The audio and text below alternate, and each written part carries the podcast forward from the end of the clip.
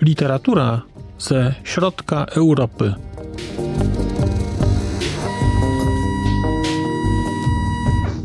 Podcast około książkowy.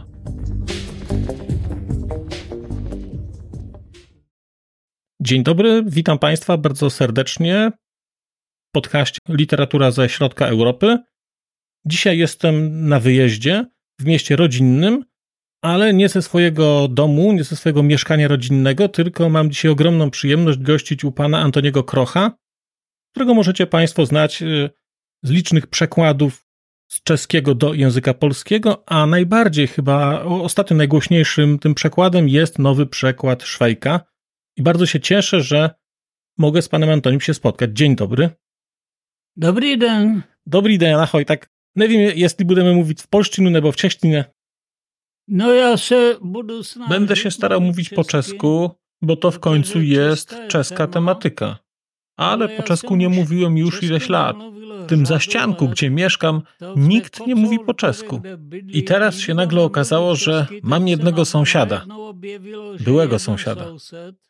No ale to jest bardzo mało, bo ten sąsiad mieszka w Warszawie. Protože ten sąsiad bydli we Warszawie. Totiž o Szwejkowi to była takowa to historia. A jeśli chodzi o Szwejka, to była taka sytuacja, że pierwszy raz to przeczytałem go w języku czeskim. Uczyłem się mówić po czesku, a język mówiony, slangowy i tak dalej, to była dla mnie najlepsza szkoła czeskiego. I kiedy później przeczytałem Szwejka po raz pierwszy po polsku, byłem załamany, że jest to tak słabe tłumaczenie, że jest tam tyle błędów, tyle nieporozumień i bardzo chciałem sam tego Szwejka przełożyć. Nie jestem bohemistą. Na uniwersytecie, na wykładach czeskiej literatury nie spędziłem ani godziny. Uczyłem się czeskiego jak dziecko, czyli słuchając i powtarzając. Powtarzałem po taternikach, kiedy byłem wspinaczem w klubie w Pradze. Totiž ja nejsem bohemista. Na uniwersytecie na wykładach z czeskiej literatury nebyl jsem ani jednu hodinu. Já jsem se učil české jako dítě, totiž jsem poslouchal a opakoval. Opakoval jsem buď horolezce, kdysi jsem byl horolezec, klubie w Pradze, protože był tak hodny pan. Dlatego, że był tam taki miły pan, który przyjął nawet mnie. No, tylko, że ja jestem starym astmatykiem. Polski klub wysokogórski nigdy by takiego kandydata nie zaakceptował, a ja bardzo chciałem. Specjalnie mądre to nie było. Poszedłem więc na ulicę przy Przekopie, Miała tam siedzibę CSTV. Poszedłem tam jak jakiś głupek. Tam była CSTV. Sam weszedł jako blazen. A CSTV to znamena? To znamena Československi To znaczy Czechosłowacki Związek Kultury Fizycznej. Tak Siedział tam taki jeden pan. A ja zapytałem, czy przypadkiem nie mają wolnego miejsca na obozie wysokogórskim, a on odpowiedział, tak, jeszcze mamy. Či nemají náhodou volný místo na horlezeckých táborech? On powiedział, ano, máme ještě. Tabory to se człowiek uczył zakłady. To były takie obozy, gdzie człowiek się uczył absolutnych podstaw jak używać liny, czym jest czekan i tak dalej. Takie podstawy dla początkujących. Bardzo mi się to podobało, bo przez dwa tygodnie mieszkałem nad poprackim stawem i nie słyszałem słowa po polsku. Dla mnie było to ważne, bo mimo, że mówię całkiem znośnie po czesku, ale nie jestem dobrym tłumaczem gabinetowym, bo przełączam się albo czeski, albo polski. Mówię czeski, ale nie jestem dobry tlumočník takový kabinetový, protože buď čeština nebo polština. Ale gdy, byli, ale gdy pan był nad tym stawem, to skoro używa pan słowa pleso, to znaczy, że to było na Słowacji? No w Tatrach. W Tatrach, to było słowensko, tak, tam żikali w cześcinie albo w słowacztinu? Tam nad Poprackim plesem, tam byli Nad Poprackim Stawem był obóz Praskiego Klubu Wysokogórskiego, a w tych Tatrach, w chacie, ja uczyłem się praskiej gwary. A ten miły pan, który mi dał do podpisu papier, nawet na te kwity nie spojrzał, tylko powiedział proszę się zgłosić nad Poprackim Stawem i konkretna data. Potem spojrzał jeszcze na mnie i powiedział przepraszam, a pan tak ogólnie to zdrowy? Odpowiedziałem, no, wie pan, że tak.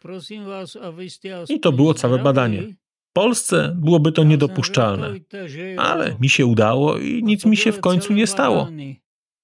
W Polsku byłoby to nieprzypustne, ale podarzyło się. Nic się mi nie nie stało. Aha, a, a, ile miał pan wtedy lat? Jakieś 22, 23. No, to młody chłopak, tak jak dzisiaj. Jak odnes? No, no, raczej bym tego tak nie ujął. Ale byłem młody i trochę stuknięty. Nie powinno się tak robić. I nie opowiadam tego, żeby ktoś to miał powtarzać. Zupełnie nie. Ja to nie říkam proto, by mnie nikt mm, to zopakował, to nie. Tak, e, pojechaliście se na ten, e, na ten tabor? Tak, na taborze. A na obozie mówiliśmy tylko po czesku. A ja byłem tam jak jakieś egzotyczne zwierzę. Było to jeszcze za towarzysza nowotnego, a ja się trochę przestraszyłem i zacząłem walczyć z sowieckimi żartami. A sam zaczął od protysowieckich wtipów. Tak, panie Antoni, może... Panie Antoni, dodajmy może dla słuchaczy, że jest rok 2023. Ile ma pan dzisiaj lat? 80. Czyli mówimy o wydarzeniach, które rozgrywały się Mieli mnie sto... To był zaczątek 70. To było na początku lat 60. Było tak, że jako student dorabiałem sobie jako przewodnik wycieczek. Trafiłem do obsługi Czechów i Słowaków, bo nie znałem żadnego innego języka obcego. Jeździłem więc do Cieszyna. Cieszynie na moście odbierało się wycieczkę, a później się jechało. Częstochowa, Katowice, Warszawa, morze i z powrotem. Zdarzyło się raz tak, że jedna grupa z Bańskiej Bystrzycy przyjechała w mniej niż 5-6 osób, więc trzeba było coś tam zarezerwować. Zatelefonowałem, a obok stała jedna pani, że czeska grupa z Bańskiej Bystrzycy ma mniej niż 5 osób. Pani się bardzo zdziwiła, że ja mówię czeska grupa z Bańskiej Bystrzycy. A ja się z kolei bardzo zdziwiłem, o co jej chodzi. Zaprosiła mnie więc na kawę i zrobiła mi mały wykład. Ja się od niej dopiero dowiedziałem, a byłem studentem historii na Uniwersytecie Warszawskim i oczywiście maturzystą.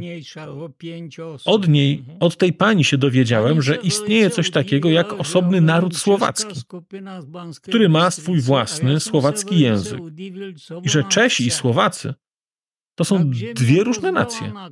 Taki był mniej więcej poziom wykształcenia młodych humanistów w latach 60.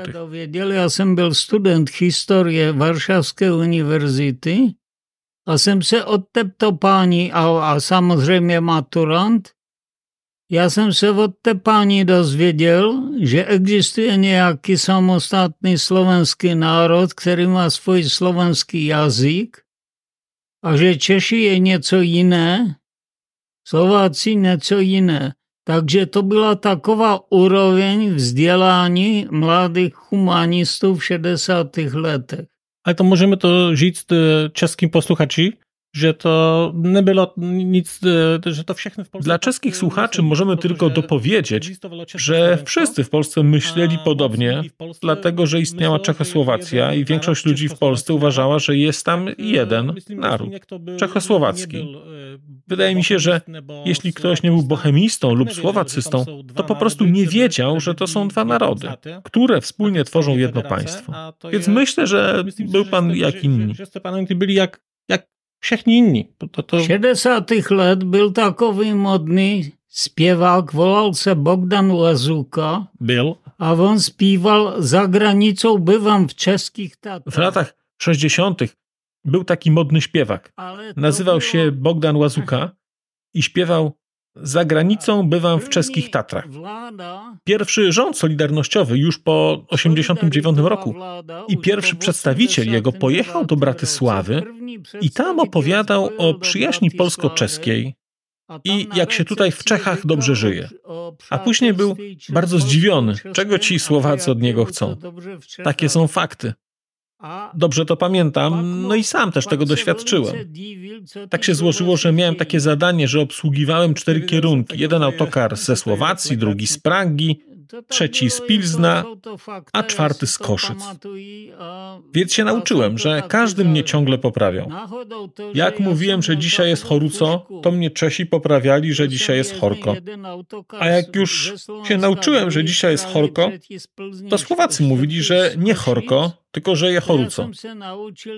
Więc myślę, że tak się uczyłem czeskiego i słowackiego, mm, bo dzieciństwo też spędziłem pod Tatrami, w wiosce Bukowina Tatrzańska na Podhalu. No tak ja jsem potom se naučil, že je dneska horko a Slováci, že nie horko, horuco. To ja myslím, že no takhle jsem se učil česky a slovenský, totiž ja jsem v dětství byl w, pod Tatrama w, Buk, w dziedzinie Bukowina Tatrzańska to, na Podhali. A studiował pan na Uniwersytecie Warszawskim antropologię czy etnografię? Etnografię. Także ja sam mówił, jako dziecię sam tam był, a jako dziecię... Mówiłem jak dziecko, bo mieszkałem tam jako dziecko i jako dziecko Mówiłem bardzo przyzwoicie góralską gwarą, która jest bardzo podobna do języka słowackiego. I przez to było mi łatwiej. Lechci. No dobrze, panie Antonie, a jak się to stało? Że to se... A jak to się stało? Bo w końcu nie każdy chłopak, który ma 23 czy 25 lat, mówi, że to, co czyta, to jest zły przekład i że sam zrobi lepiej. A, to jest szpatny przekład, ja to udzielam, ja to udzielam lepszy. A potem sam się snażył a potom som měl dva rozhovory. Jeden rozhovor s ředitelem wielkiego nakladatelství. Później miałem dwie rozmowy. Jedna była z prezesem dużego wydawnictwa, który mi powiedział: Szanowny panie, może i ma pan rację, że ten polski przekład Szwajka ma luki i wielkie błędy. To prawda.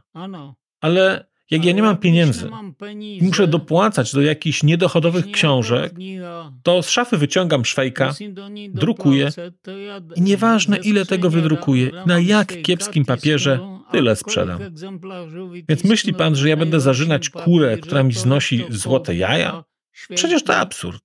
Także co myślicie, że ja będę wrażdzić tu, tu slepicu, która mi złote jajka, wajka, wawajce yy, znosi, no to absurd. Tak możemy to żyć posłuchaczom, którzy są Ja bym dla najmłodszych słuchaczy tylko dodał, że druk książek w tamtych czasach wyglądał zupełnie inaczej niż dziś. Były przygotowywane klisze, a jak już raz zostały zrobione, to można ich było używać wielokrotnie. No i były one odlane z ołowiu czasami. A to oznaczało, że nowy przekład oznaczał przygotowanie wszystkich nowych klisz, matryc, a to kosztowało. Więc ten wydawca tam niby był taki socjalistyczny. On był socjalistyczny, ale to o, tej, o tym se. Ja się mu ani nie dziwię, ale ja jsem byl mladý a hrozně takovej naštvaný a hrozně takovej všechno Teraz ja mu się nie dziwię, ale wtedy byłem młody, gniewny, i gotowy wszystko zmieniać i budować raj na ziemi. I to było po pierwsze. A po drugie, bohemistów z Polski denerwowało, że jakiś młody etnograf chce być od nich lepszy. A to przecież oni są właścicielami kultury czeskiej w Polsce. No więc tak gładko to nie było. Także to takie nie było słodko. A pan Antonia, pamatuje te sesji A czy pamięta pan jakieś główne wady wcześniejszych przekładów? Przekładów y, przed wami? Teď już si to nespomenu, ja już jsem dawno z tym nie mam nic společného. Když jsem nad tym pracował, to jsem se štval a to, mhm. a to jsem se divil. Totiž Paweł Teraz już nie pamiętam. To było dość dawno i już nie mam z tym nic wspólnego. Kiedy przy tym pracowałem, to się denerwowałem i dziwiłem trochę, bo Paweł Hulka-Laskowski, pierwszy tłumacz Szwejka na język polski, bardzo się zasłużył. No bo on pierwszy po polsku napisał o Haszku, czeski Rabele i Cervantes. To był absolutny top, hit. Podśmiewali się z niego, że pan Haszek to taki głupek, pornograf, humorista, ale on go zupełnie inaczej pokazał. No i był w tym pierwszy, więc jest naprawdę zasłużony. Paweł Hulka-Laskowski mieszkał w Pradze, a jego czeski to był czeski krajowy taki. Była bowiem taka czeska kolonia w Zelowie, miasteczku na zachód od Warszawy, gdzie mieszkali czescy tkacze. A kiedy w czasie I wojny światowej trafił tam czeski puł, to oni się bardzo dziwili, że oprócz nich są na świecie jeszcze jacyś inni Czesi. No to taka legenda. Mnie przy tym nie było. Historia trudna do uwierzenia, ale i takie się trafiają, więc mogło być i tak. Taka je to legenda, ja jsem při tím nebyl, takže je to trochu neuvěřitelný, ale jsou věci neuvěřitelné. Ale moglo tak být. Ano, Mohlo tak být. A pan Antoni, protože ten polski przeklad e, Szwejka ale ten pierwszy polski przekład Szwajka powstał jeszcze przed II wojną światową, jeszcze w latach 30. Kiedy byliśmy na tegorocznej literaturze na granicy, był tam także węgierski tłumacz Haszka i o ile dobrze pamiętam, to on wspominał, że pierwszy oficjalny węgierski przekład wydrukowany został w Budapeszcie dopiero w latach 50. Możliwe, bo przed wojną ta książka nie mogła się na Węgrzech ukazać oficjalnie i została wydrukowana w Paryżu. A sam przekład uchodził za nieoficjalny, czy jakoś tak. Więc ja się bardzo cieszę, że mieliśmy polski przekład. Nie był on może najlepszy, były błędy, ale był. Ja jestem moc rad, żeśmy ten przekład polski mieli. On nie był może dobry, byli tam chyby, ale on był. No, maďarski przekład co do przekładu węgierskiego, to ja się zupełnie nie dziwię, że im się niespecjalnie spieszyło. Bo przecież Węgrzy w Szwejku, no, aniołami to nie są. Ale w latach 30., kiedy Szwejk był już w polskim przekładzie i cieszył się wielkim powodzeniem, to mieliśmy przecież spór o Zaolzie, Spisz, Orawę i nie tylko. Był spór o czeskie legiony na Syberii, były wypowiedzi pana prezydenta Masaryka, cześć jego pamięci, który mówił, że Polska to jest państwo na kółkach i że to takie bardzo dowcipne. I z tych wszystkich powodów Szwejk zafunkcjonował jako stereotyp Czecha, co jest przecież wielkim nieporozumieniem. Nie jest to żaden typowy Czech, bo nie ma żadnego typowego Czecha. Janek jest inny, Jarek jest inny, a te narodowe stereotypy, że Francuzi czy Hiszpanie są tacy, a Polacy czy Czesi owacy, to bzdury. Całe życie z tym walczyłem, a to nadal żyje. Umrę wcześniej, a to i tak zostanie. No ale myślę, że człowiek na poziomie nie musi takich bzdur po prostu powtarzać. Španěl je takový a Polák Čech je makový. Já jsem s tím bojoval, to žije, já brzy umřu a to tak je i bude. Ale myslím, že člověk na nějaké úrovni nemusí takové blbiny opakovat. Hmm. A, pana, a, pana a czy ma pan jakąś ulubioną postać ze Szwejka? Jest tam ktoś, kogo pan jakoś szczególnie lubi, ceni? Przed laty w środowisku czeskim mieliśmy wielki spór o porucznika Lukasza. Ja powiedziałem, je, chodziło o fragment, budźmy Czesi, ale nie musi o tym każdy wiedzieć, ja jestem taki Czech. Je to ja krásne. jsem řekl, že kdyby poručík Lukáš Mówiłem, że gdyby porucznik Lukasz był w austriackich koszarach w Krakowie albo w Lwowie i powiedział swoim żołnierzom, to poradziłbym mu, żeby jeszcze tego samego dnia prosił o przeniesienie, bo tak by mu chłopcy uprzyjemnili życie. o przełożenie, bo by by mu sprzyjemnili żywot absolutnie. Otóż moi kamaradi. Oto moi przyjaciele, bystre chłopaki. Oni wszyscy bardzo się dziwili, że podobał im się szwejk, ale zupełnie nie zauważyli tego zdania, że ono jest jakoś tak szczególnie ważne. Widzieli tu wietu, że niego tak důležitá. Czy lubiłem kogoś konkretnie? Ja kochałem tę książkę.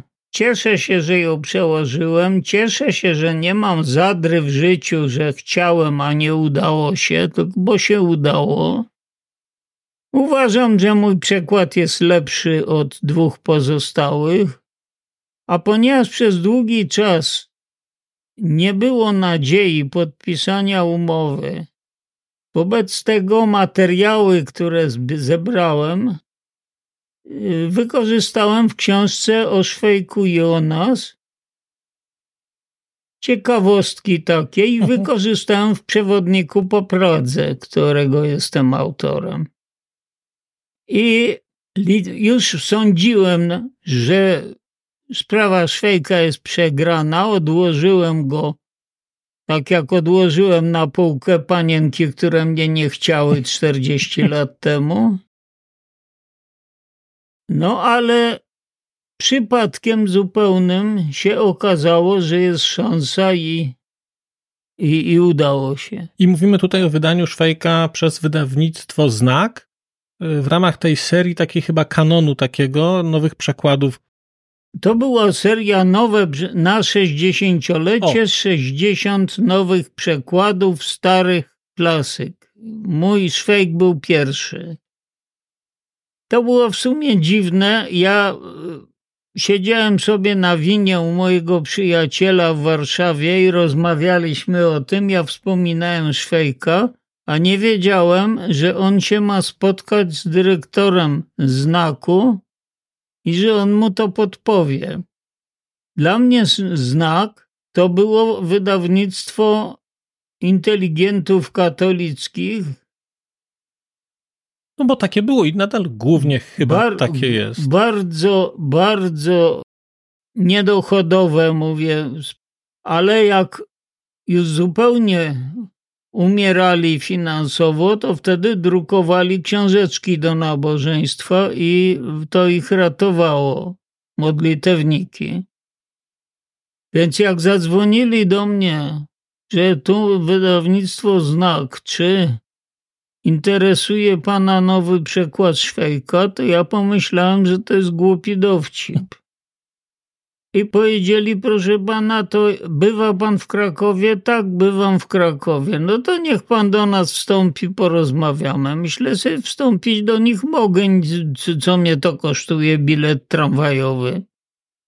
Więc pojechałem do nich na Kościuszki i nagle okazało się, że y, sprawa jest zupełnie realna. No wyszedłem to stamtąd, w głowie mi się kręciło, bo ja już to odłożyłem i i, i trzeba było sobie podstawowe rzeczy przypomnieć. A to wydaje mi się, panie Antoni, że to chyba w ogóle było tak, że ten znak wszyscy tak na początku, jak się ten rynek wydawniczy w Polsce otworzył, tam po tych latach 80., to wszyscy tak postrzegali, ale ja śledzę ten znak od początku lat 2000.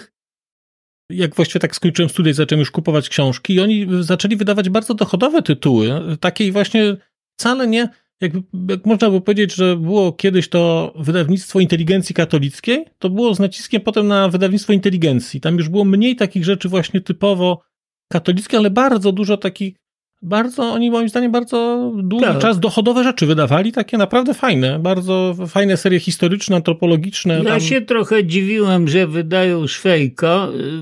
Szwejka trudno naprawdę nazwać literaturą katolicką i... Ale inteligencką już trochę tak. Inteligencką, tak. Natomiast jak się ukazał nakładem znaku Pantaleon i wizytantki, taka powieść właściwie na granicy pornografii, to sobie pomyślałem, że po prostu moja wiedza jest nieaktualna na temat rynku wydawniczego. No i się udało. Jest wydanie znakowskie. Jest jeszcze i znakowskie jeszcze idzie kupić. Ale jest jeszcze drugie wydanie z Biblioteki Narodowej. Z Biblioteki Narodowej. Którego nie idzie w ogóle. To jest biały kruk w tej chwili. To kupienie tej książki to jest już naprawdę. Nie wiem czemu, bo mogliby dodrukować. Nie wiem, mogliby, mogliby, ale, ale to jest niesamowite, bo pytam o to w różnych księgarniach. Właściwie gdzie jestem, to pytam, zwłaszcza jak jestem w mniejszych ośrodkach, gdzie czasami coś się znajdzie właśnie w księgarni i mówią, nie, nie ma, o, to, tej książki to dawno nie ma, wszyscy o nią pytają. Ja czasami mam wrażenie, że właśnie rynek się zmienił, ale nie wszędzie. I właśnie ktoś nie, nie, nie, nie korzysta z tej szansy i nie dodrukuje. Jeśli chodzi o, o Solineum, to to było tak, że profesor Jacek Baluch, już nie żyjący zresztą, miał opracować Szwejka dla Biblioteki Narodowej w przekładzie Pawła Hulki Laskowskiego. I w czasie tej pracy przeczytał mój przekład i uznał, że jest lepszy. Wobec tego niełatwo mu to było. Uzyskał licencję ze znaku, że można było to przedrukować. Napisał do tego wstęp, bardzo dla mnie pochlebny, dlatego że pan Baluch to był y, szef bohemistyki krakowskiej na uniwersytecie, ambasador e, w Czechosłowacji i potem chyba w Czechach, może się mylę. No i to w bohemistyce to to jest nazwisko. Uh-huh. Więc jeżeli on zrezygnował z pracy jednej, którą robił na rzecz mojego przekładu, no to mogę to uważać za spory sukces. No to to znaczy już bardzo konkretnie, że właściwie bardzo docenia pana pracę, no bo jednak w sumie swoją musiał zacząć od początku, no bo przecież robił, tak. robił do jednego przekładu, teraz trzeba napisać krytyczne spojrzenie na zupełnie inny, to trzeba to przeczytać od początku właściwie. To i uważam to za swój sukces. A panie Antoni, jak pan już tak e, dosyć długo funkcjonuje w tych relacjach polskich, czeskich, polskich, słowackich, to jest tak, że te narody mają niby do siebie blisko, no bo to jest tylko granica jedna, a jednocześnie, że mają do siebie bardzo daleko i że te takie mentalności jednak czeska, słowacka i polska są bardzo różne od siebie, czy nie? Czy to jest tylko stereotyp taki? Ja się już tym nie zajmuję. Ja nie mieszkam w Nowym Sączu, tylko mieszkam w moim mieszkaniu. Jest pan drugim chyba gościem moim prywatnym w tym roku. Bardzo miło, bardzo dziękuję za ten yy, zaszczyt.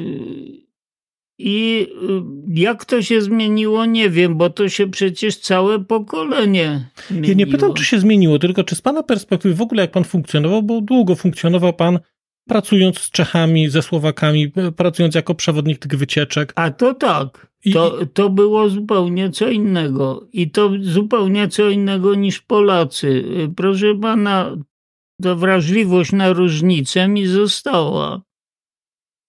Czeska autoironia, którą sobie bardzo cenię, która by się Polakom przydała w większej ilości niż mają, żeby nie stracić zupełnie kontaktu z kulturą czeską, czytam sobie czeski internet, lidowki. I tam informacja, teraz z lipca, że jest, są upały i, y, i zaprasza zarząd praskich cmentarzy, że najprzyjemniej jest na cmentarzu, że są drzewa, które dają cień, że nie ma tłoku, że nieboszczycy was chętnie przywitają, w odróżnieniu od tych na pływalni i ty nad Wesławą, którą się, którzy się rozpychają. I że witamy serdecznie y, na cmentarzach. Możecie przyjść z partnerem, z partnerką, z wózeczkiem dziecinnym, z książką, z butel z piwem i sobie posiedzieć. Nieboszczycy z całą pewnością wam afrontów robić nie będą. W Polsce też mamy miasta z cmentarzami, też mamy na tych cmentarzach drzewa, a komu to wpadło do głowy? No komu by padło do głowy jeszcze zrobić to w taki sposób, w taki dowcipny sposób i trochę też nawiązujące do przecież tych wzorów kulturowych, no bo przecież w średniowieczu cmentarze były centrami życia y, takiego, no intelektualnego nie, ale towarzyskiego. Tam się przecież ludzie umawiali, spotykali, małżeństwa zawierali, swatali, a teraz takie puste. No ale w Czechach o to dbają, jak widać, żeby puste nie zostały. Także to dosłownie sprzed y, ostatniego tygodnia, kiedy to upały są, Zarząd cmentarzy zwraca uwagę, że na pływalniach jest tłok, na plaży jest obrzydliwy tłok, że się ludzie pchają, a na cmentarzu się nikt nie pcha, a powietrze dużo lepsze. A panie Antoni, jak pan mieszka, no bo rozmawialiśmy chwilkę przed anteną i pan Antoni mieszka w Sączu od roku 72, czyli właściwie 50 lat w tej chwili, nieco ponad nawet. I zawsze mnie fascynowało, czy coś takiego, jak się przyjeżdża z Warszawy, przechodzi z Warszawy do Sącza i mieszka się tutaj na południu, czy egzystuje coś takiego jak duch Galicji? Czy, czy pan to widzi, czy nie? Ja czy to, to jest, czy to jest wymysł? Czy to dzisiaj jest aktualne, nie wiem. Uh-huh. Ale że to było aktualne kilkadziesiąt lat temu, to na pewno. Jeżeli, proszę pana, siedzę rolnik, gospodarz, siedzimy przed jego domem. Dom jest drewniany, przepraszam, murowany jak willa. Na podwórku stoi samochód osobowy, traktor, kilka maszyn rolniczych, a on mi tłumaczy, że najlepiej było za cesarza. No, to jest ciekawe, że w ogóle on nie mu tłumaczy jakiego i wszyscy wiedzą o jakiego chodzi, ale jak zapyta się ludzi w Warszawie o jakiego, no, że najpierw było za cesarza, to nie będą wiedzieć o jakiego chodzi. Jest to co innego. Jest, są taksówki Galicja, są kawiarnie Galicja. Niech pan sobie wyobrazi w Warszawie taksówki Privislinie.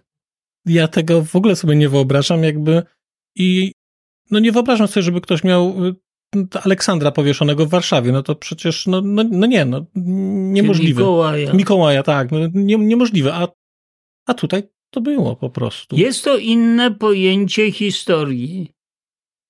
Polskie dzieci ze wszystkich trzech zaborów mają wbite w głowę, że ostatnim królem polskim był Stanisław August.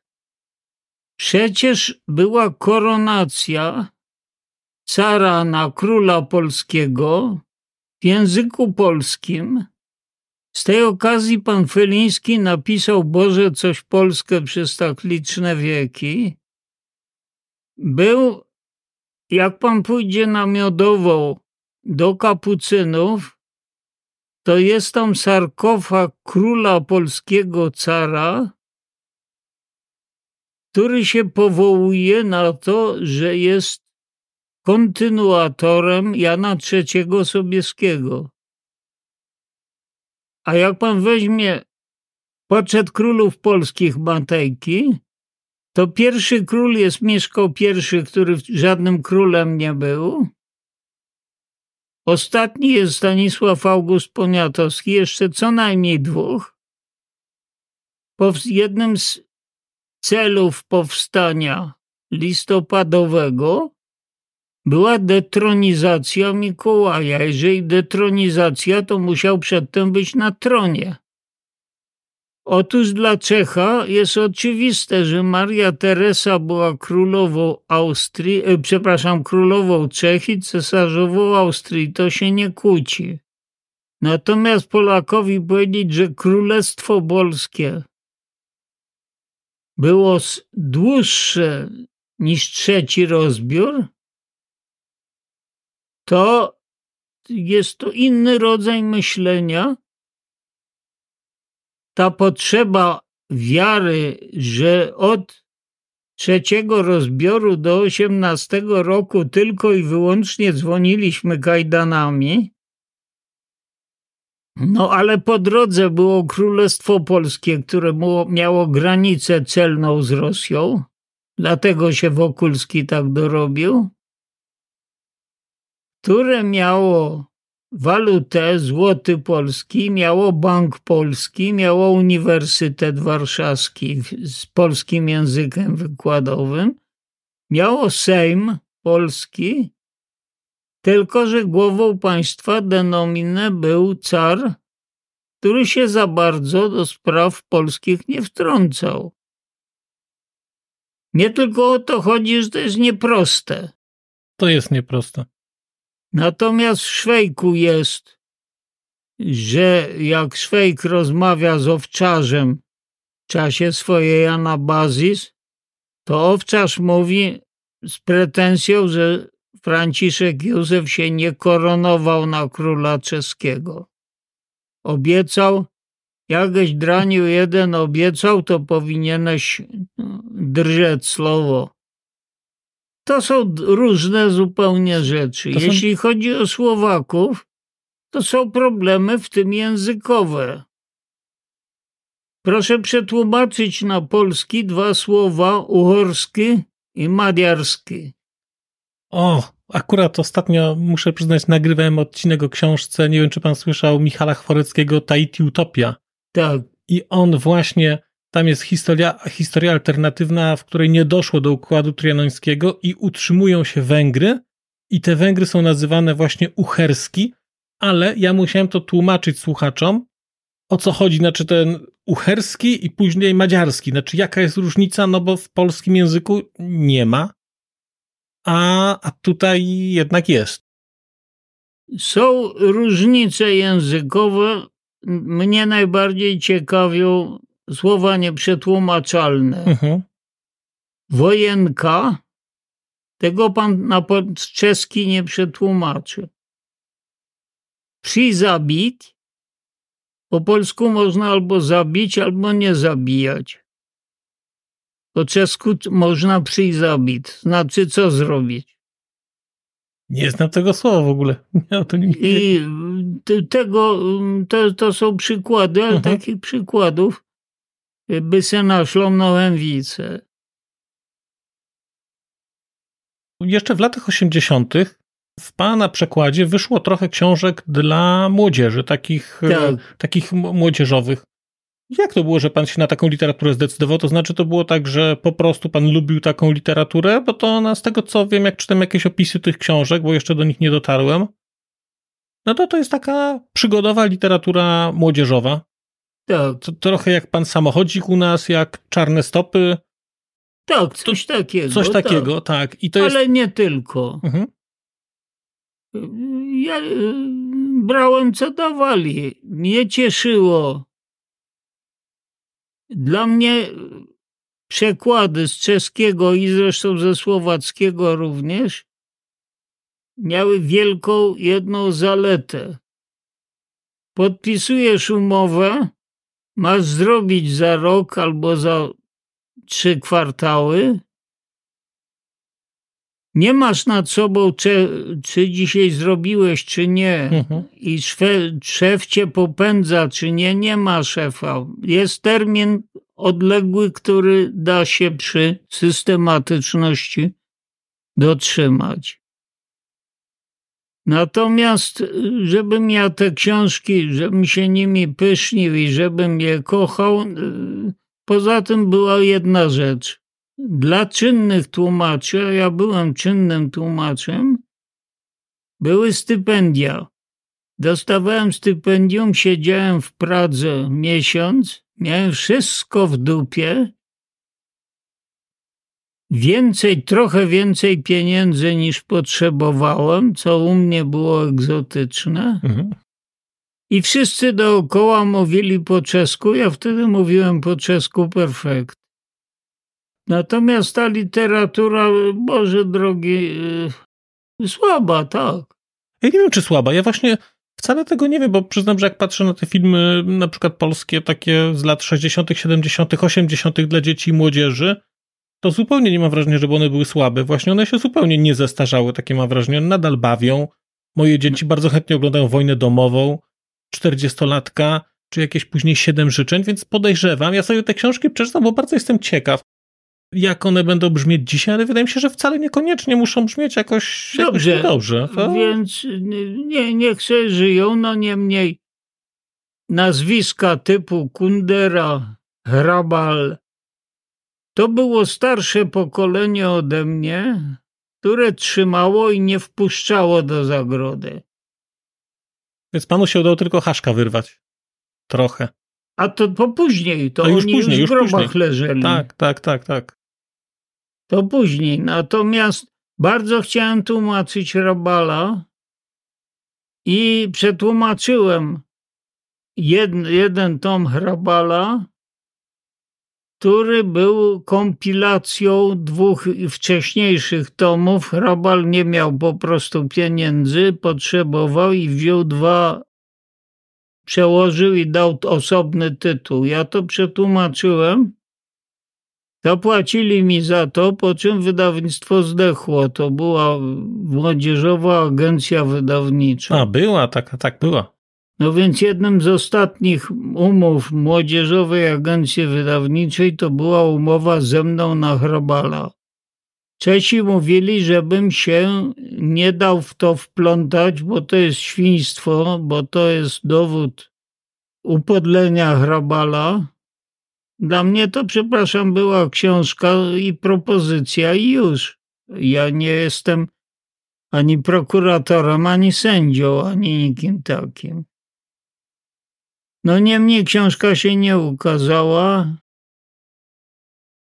Nie mam żalu, ale ja byłem druga, trzecia kategoria, taka trampkowa. Natomiast starsi, zawodowi bohemiści po, po wykształceniem bohemistycznym to tłumaczyli dwie książki słowackie z wyższej półki, które robiłem, to było y, Ciger Chronskie na Bukwową Dworę i Stefan Żary, dobry prozaik, ósme w Neudolie. Natomiast cała reszta to było takie y, nic, nic. No, są, są różne typy literatury. Są też takie, jest taka literatura rozrywkowa i to wtedy było przecież literatura Proszę rozrywkowa. Bardzo, i, no, tylko, i... tylko nie ma y, co się y, wypinać po ordery. No nie ma, ale nie zawsze trzeba, bo czasami tak. wystarczy jak książka rozbawi. Nie wszystko musi być arcydziełem literatury światowej przecież. To... I, i nie jest. I nie jest, tak. Dobrze, panie Antoni, bardzo chciałem panu podziękować za rozmowę. Moc wam dziękuję, żeście na, naszli czas, a mnie możliwość z wami mówić. Bardzo dziękuję i cóż, e, dziękuję również państwu i do usłyszenia.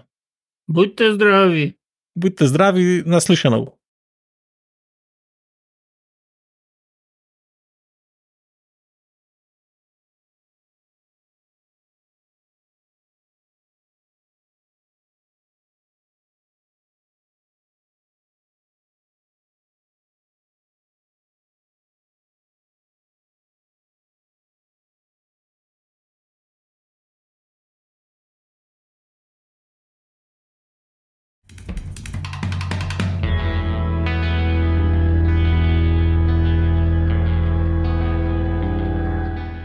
Bardzo dziękuję Państwu za wysłuchanie tego odcinka, bo skoro jesteście w tym momencie, to znaczy, że wysłuchaliście go do samego końca.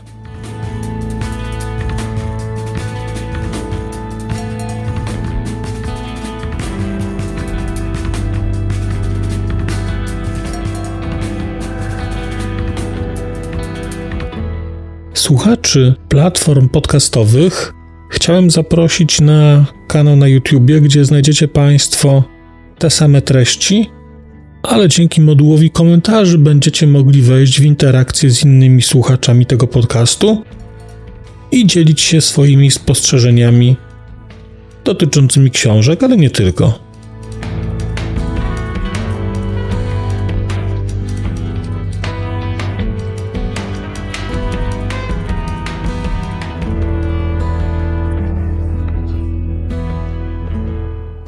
oprawa muzyczna tego odcinka została zrealizowana na bazie muzyki słowackiego zespołu Longital.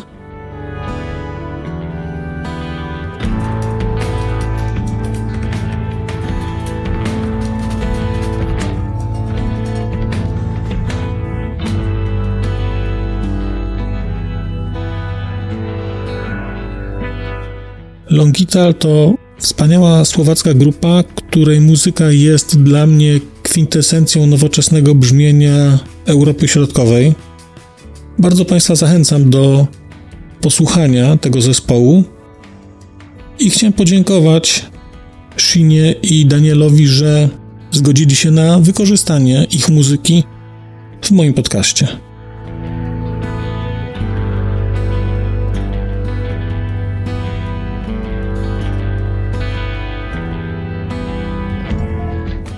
Shino a Daniel, děkujeme vám velmi pekne, že jste nám umožnili použít vašu hudbu.